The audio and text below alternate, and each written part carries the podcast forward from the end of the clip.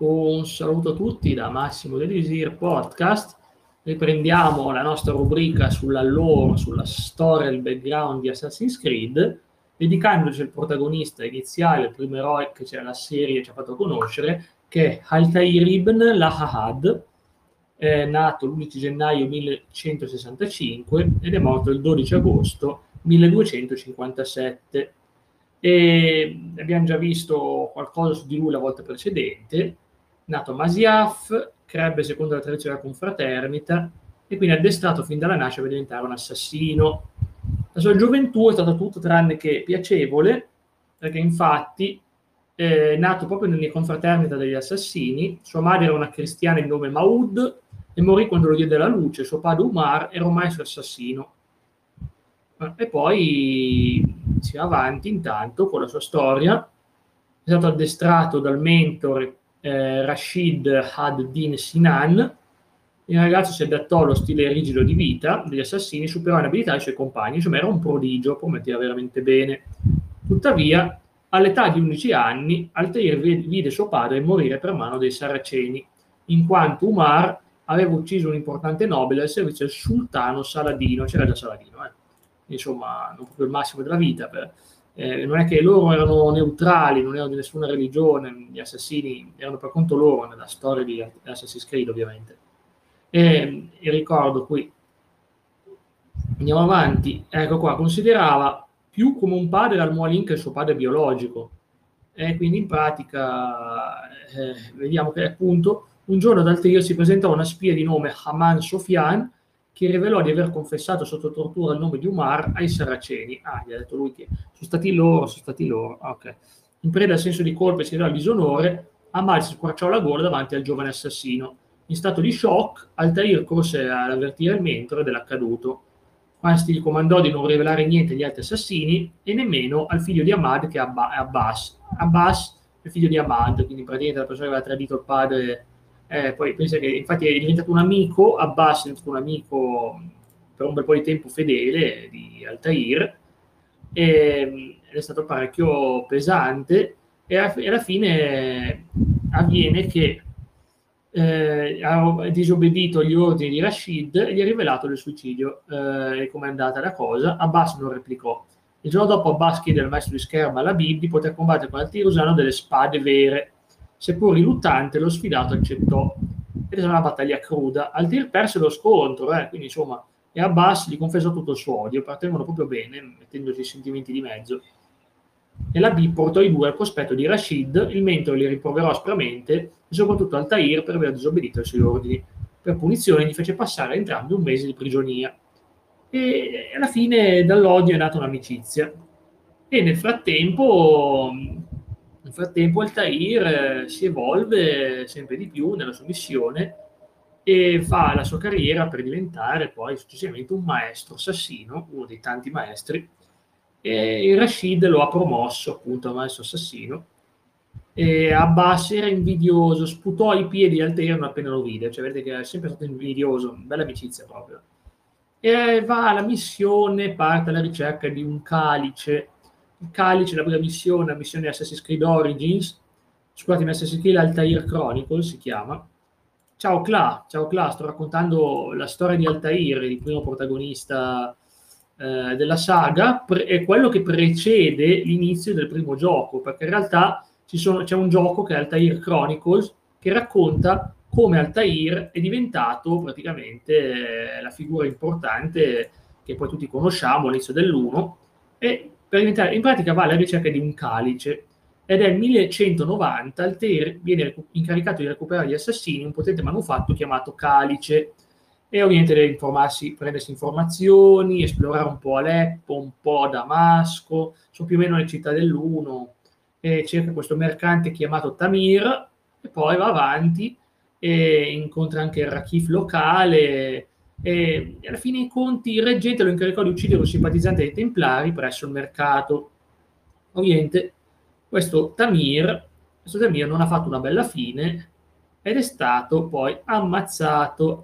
Prima di uccidere Tamir lo interrogò riguardo il calice. Il mercante rivelò che il manufatto era nascosto in un tempio del deserto e per accedervi servivano tre chiavi, una delle quali in possesso di Fagira, una ballerina del circo damascano e quindi insomma entra in gioco questa ballerina di circo. Altair non era ex Roma, eh, questo è Altair con Latina, non è proprio lui, piacerebbe se fosse stato lui. E infatti bisogna andare a prendere le tre chiavi, un po', beh, un po' dispersiva la cosa, intanto nel frattempo facciamo amicizia con Fagira e intanto arrivano le chiavi un po' alla volta e bisogna cercare il Rafid, il Rakif locale di... Eh, aspettate, eh. Siamo a tiro, tiro, giusto, giusto, perché in pratica primo abbiamo, eh, la donna si rivelò poco discosta a dialogare, ma un compagno di Cicensi nome Badr ad affrontare l'assassino che vince facilmente. E poi gli ha dato le informazioni sulle altre chiavi, Fagira, gli ha detto, ma sai, cioè, in cambio della morte di un oppressore di nome Alat, non è che lo diceva, se tu ammazzi Alat, io ti do le informazioni che vuoi. Ovviamente lo fa e intanto la seconda chiave sta a tiro. Altair cerca questo Rakif di nome Amid, gli rivelò che il templare Ronald Napule, che non è Napoli, stava ricevendo in ospedale una quantità di schiavi siriani da interrogare a riguardo un manufatto cercato dal gran maestro Basilisk. Incaricando di uccidere il templare, Amid gli indicò un passaggio nascosto sotto la fontana della piazza. Altair trovò accesso diretto all'ospedale e uccise Napule e prese la seconda chiave del tempio, da, eh, su donazione di un anziano prigioniero che lo riconosciuto come assassino. Lo schiavo lo informò che l'ultima chiave era proprio di Basilisc, il maestro templare, alla corte di Gerusalemme. E quindi andiamo, ci spostiamo a Gerusalemme. Eh, questo gioco, fra l'altro, è veramente invecchiato malissimo il Chronicles, molto meglio Assassin's Creed 1 al confronto. Assassino che viaggiò nella capitale saracena, scoprendo dal reggente della gilda locale che Kadar si sarebbe tenuta una festa in onore di Basilisk, organizzata dal re della città. Si recò nei giardini del distretto ricco, incontrando Ayman, scoprendo che un uomo nome Ayman sarebbe invitato alla festa. E quindi eh, si tiene questa festa nella villa La Cora Nord, e rintracciato Basilisk, l'assassino lo affrontò e gli sottrasse la chiave. Ah, ok, gliela sottratta, non è, quindi in pratica non, non, ha, non hanno combattuto a battaglia mortale. E alla fine si scopre che Infatti, un certo Azad, un confratello della confraternita, era praticamente in possesso di una vecchia mappa che portava alle rovine della sabbia. Ovviamente ci sono le sabbie da quelle parti e c'era anche un bel tempio. Durante le sue ultime parole, Azad rivelò l'assassino un alchimista templare chiamato Maestro della Torre, che aveva rubato la mappa del tempio. E dunque si, eh, il mercante no, che risiedeva nella torre più alta di Gerusalemme. Dunque Altair si infiltrò nella base del Templare, essendo lui e il suo studente, studente che era vabbè, studente del maestro della torre, ok. Rubò la mappa e si incamminò eh, verso il Tempio della Sabbia, che trovò pieno di soldati al servizio di Basilisk. E alla fine è riuscito a, la struttura andava a pezzi, è riuscito a infilarsi nell'anticamera delle rovine e scoprì che il calice era già stato preso dai Templari. Dentro la camera incontrò Basilisk rivelò che come il calice non fosse un vero e proprio manufatto, ma una donna, cioè ah, l'arma speciale era una donna, incredibile, è vero, non sappiamo come, però un po' lo sapevo. Il Templare eh, se ne andò dicendo che se avesse voluto Altair avrebbe potuto trovare il castello di Tiro. Si è detto, ah, vieni pure a ammazzarmi lì, eh, ci incontriamo poi dopo. Quest'ultimo infine eliminò i Templari che lo avevano assalito fuggì dal Tempio della sabbia in tempo di crollare c'è in punto di crollare. E vediamo, andiamo all'assedio di Acri, alta bella cittadina esplorabile. Fuggito dalle rovine, Altair si, eh, si recò nuovamente a Tiro ed entrò in contatto con Rakid, Rakif locale, Rafik locale, che è Amid. Questo lo informò che Basili si era entrato nel castello che dava sul porto. Ha fatto imprigionare degli informatori della confraternita. Altair si arrampica sulla fortezza, libera i suoi confraterni che gli garantiscono un passaggio segreto e con questo Altair raggiunse le stanze del Gran Maestro e lo sconfisse una seconda volta in duello, ma sul punto di ucciderlo Basilisk implorò per la sua vita offrendo in cambio informazioni vitali sui Templari. Dice, eh, se non mi ammazzi te le do.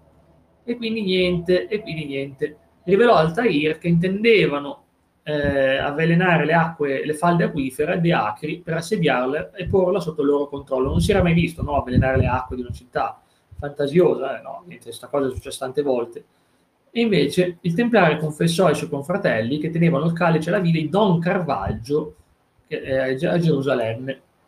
Altair risparmiò a bersaglio e fuggì da Tiro incendiando tutte le navi dei Templari ancorate al porto. Insomma, non è stato ammazzato Basilisk. Dunque si recò ad Acri, distruggendo le, tra- le catapulte, e poi è entrato nella base dei Cavalieri Templari alla chiesa di San Giovanni ad Acri. Eh.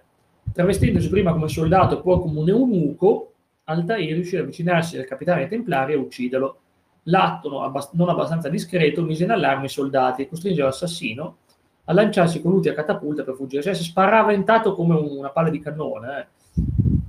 E andiamo avanti ai colpi di scena de- della prima storia, che ci sarà un colpo di scena.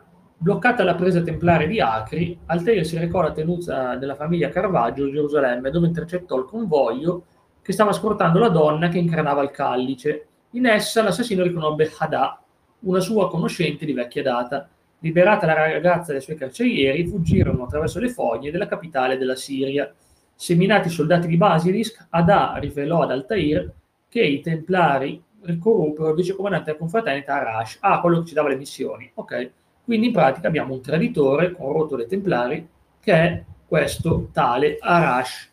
Colto alla sprovvista, Altair tornò di fretta alla gilda di Aleppo con l'intento di indagare sul conto del traditore. Quanto fu detto dal calice fu confermato quando Arash eh, confabulava, c'era proprio lì che parlava col cavaliere templare, l'ha beccato in fallo, ah ma guarda te, se arrivavo 5 minuti prima me ne accorgevo prima, vabbè. Pertanto Altair lo affrontò a duello e lo uccise. In punto di morte il traditore confessò che Adà era stata nuovamente rapita da Basilis, che non, noi non abbiamo ammazzato, eh, e che con lui stava per salvare per l'Europa dal porto di Tiro. L'assassino cavalcò verso la città, ha ucciso altri templari e sconfiggendo il Gran Maestro in un ultimo durissimo scontro Scomprì a malincuore che Adà non era sulla nave di Basis, ma su un'altra che era già salpata alcuni minuti e se l'è persa. E vediamo intanto che siamo alla fine, intanto, della prima parte della storia di Altair. Determinato a compiere la missione ammettendo di amare Adà, perché lui si era ormai si era innamorato di questa Adà, Altair si imbarcò in Europa, decise di ritrovarla, comprese che sarebbero passati anni prima che fosse riuscito dopo incessanti viaggi nel vecchio mondo, venne ricompensato solo con il suo cadavere e la sola consapevolezza di poterla vendicare. Mi spiace, ma è morta. In una rabbia furiosa ed emotiva, Altair diede la caccia e uccise tutti i responsabili della morte del calice, che era Adà. Anche se l'atto non lo portò nessuna gioia, in quanto le sue azioni non poteva riportare indietro. Ma io mi chiedo, ma perché il calice era una donna? E perché? E perché? Cioè, scusatemi, ma il calice doveva essere praticamente qualcosa di molto, molto, molto, molto importante, un manufatto invece era una donna. E alla fine dei conti sono stati loro ad avere la meglio, i templari, e lui si è vendicato ammazzandoli tutti. Ma si va avanti, perché non è ancora finita ovviamente, e si va al momento leggendario dove inizia la storia del primo, che avevamo già leggermente accennato la volta scorsa. Un anno dopo la morte di Adà, Altair venne incaricato da Rashid, il suo maestro, di guidare il duo composto da Malik e Kadar al-Saif nel recupero manufatto della manufatto che non sappiamo ancora, di progetto prima della civilizzazione, ma non ve l'ho ancora spiegato che cos'è, comunque un manufatto in cripta alle rovine di Salomone e Gerusalemme. Pertanto vi si recò insieme ai suoi confratelli, rompendo due principi del credo, attirò l'attenzione dei templari sulla squadra e uccise l'innocente che era intento a pregare. Poraccio. Ignorando i continui moniti di Malik, Altair condusse i confratelli nell'anticamera del tesoro dove videro il gran maestro Roberto di Sable, questo personaggio realmente esistito e vero gran maestro dei Templari, intento a recuperare l'oggetto della loro missione, quando Assassin's Creed era veramente storico e c'era un vero gran maestro dei Templari.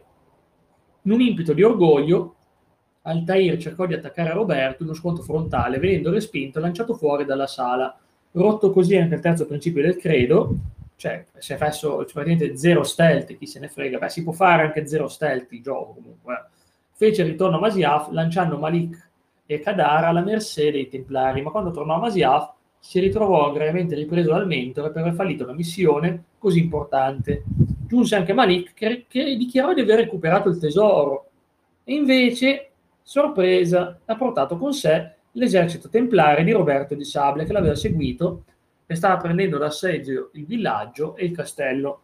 Altair riuscì a sbarazzare, a sbaragliare il nemico con una massiccia trappola della torre, dopo si era arrampicato, fa ah, trappolona per i templari, nonostante venne punito ugualmente per le azioni immorali a Gerusalemme, che Malik aveva prontamente riferito a Rashid.